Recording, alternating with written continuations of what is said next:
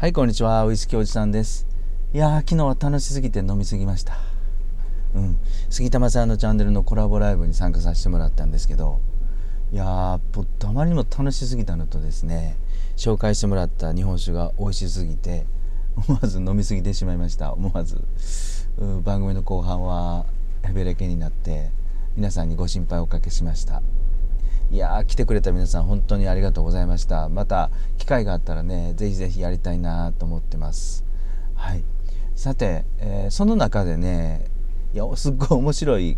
コメントというか質問一つくださったのでそれを今日皆さんとシェアしたいなと思います。でねで番組の後半ではあるね40年以上続く老舗のバーと、えー、人気の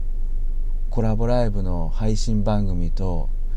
実は意外な共通点が一つあるなって思ったんでねその話を僕なりに僕が思ったことをシェアしたいなと思います。はいその前に素敵な番組「えー、ケイコのラジオもどき」っていう番組でねケイコ障害児と幸せっていう方が配信してるケイコさんが配信してる番組ですね。で、えー、すごい経歴が面白くてねいろいろ資格を持つ主婦知的障害を伴う自閉症者の母障害者スポーツ指導員などでファッション業界から、えー、療育サイト運営とかウェブ制作支援とかやられてていやー何より面白かったのがトランポリンの指導員だったらしいと、えー、すごい運動神経のいい方だと思うんですけどね。配信の雰囲気はすっごい緩やかで優しく語りかけてくれていやーすごく学びになりました、え最新の放送はね子供に危険を教える方法。いやこれすごい学びになりました。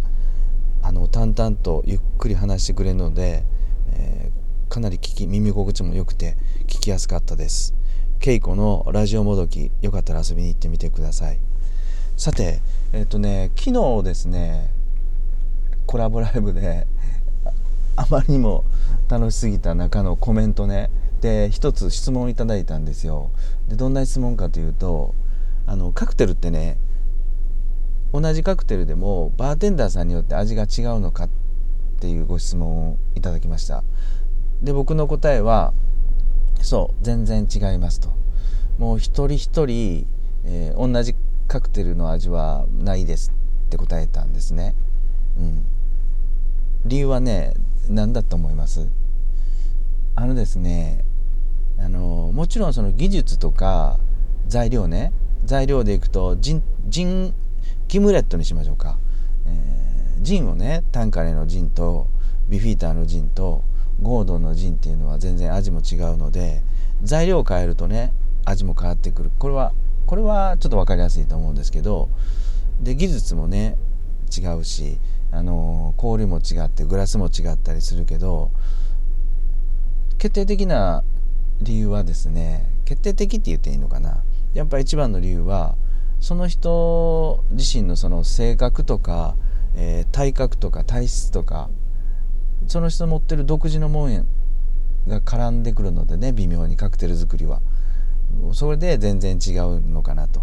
で一人一人もう全然同じカクテルでも味違いますよっていうことなんですよ。例えば身長1 8 0センチのねえー、元ラグビー選手だったバーテンダーの方が作るしっかりしたシェイクのギムレットとねあのー、華奢な女性が作るギムレットはシェイクの振り方も違うでしょうし力加減も違いますと。でもちろん全然違いますよね。レシピは同じだとしても。でもう少し深掘りするとね、えー、同じ体格でも歩き方も性格も違いますと。なのでもうそこが微妙にカクテル作りには本当に絡んでくるので一つ一つ一人一人味が違いますよね、だからあのいろんなバー行く楽しみっていやこれも一つ大きいなって思うんですよ。バーテンダー同じバーでもバーテンダー一人一人によって少しずつ味の変化って楽しめるなって思いました。はい。でねあのこの楽しいコラボ配信の前に実はその大阪に昨日出張に行っててホテルを取ったんですね。でそのホテルの1階でちょっと組合の会合があって1時間ほどちょっとした会議をしてでその後も6時ぐらいに終わったので少し大阪のよ町ね酔いの口ですよ、うん、7時になったらもうこの緊急事態宣言の中ではあのお酒飲めなくなるんでね。なんとか滑り込みで1杯だけ飲もうと思って一元でねとあるバーにその老舗の、えー、創業40年以上っていうバーに飛び込みで入ったんですよ。で1杯だけ飲ませてもらってスーッと帰ってきたんですけどね。でそこでいやすっごいあのそのバーが雰囲気良くてね、うん、もう最高もう30分ぐらいだったんですけどすごく満足してホテル帰ってきてでしばらくして楽しいコラボライブに参加させてもらったんですけどね。でコラボライブに参加してるとねあのー、なんだろうなさっきすごく良かったその40年以上続く老舗バーとねこの楽しい楽しいコラボライブの番組ってこれ意外に共通点一つあるなって思ったんですよ。これ同じだなっていうとこ一つあったんですよ。皆さんどう思いますかね？あの40年以上続くバー。やっぱりその一番大事なことって40年間続くって何が要因であると思われます？やっぱり技術。もちろん技術も大事ですしねあの知識も大事ですよね。お客さんにお酒のことについて聞かれたらあのストーリーも交えてうまく伝えると盛り上がるように伝えるとそういうのも大事なんですけどいやもう決定的にねあの40年以上続くのに必要なものっていうのはあの場の雰囲気作りだと思うんですよ。ああいうなんだろうなカウンターでゆっくり飲みたい人よくよく一人であの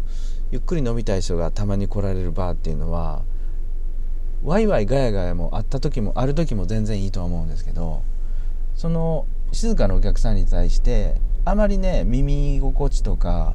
あの会話に入らないだとかそんな雰囲気作りってすごく大事だと思うんですね。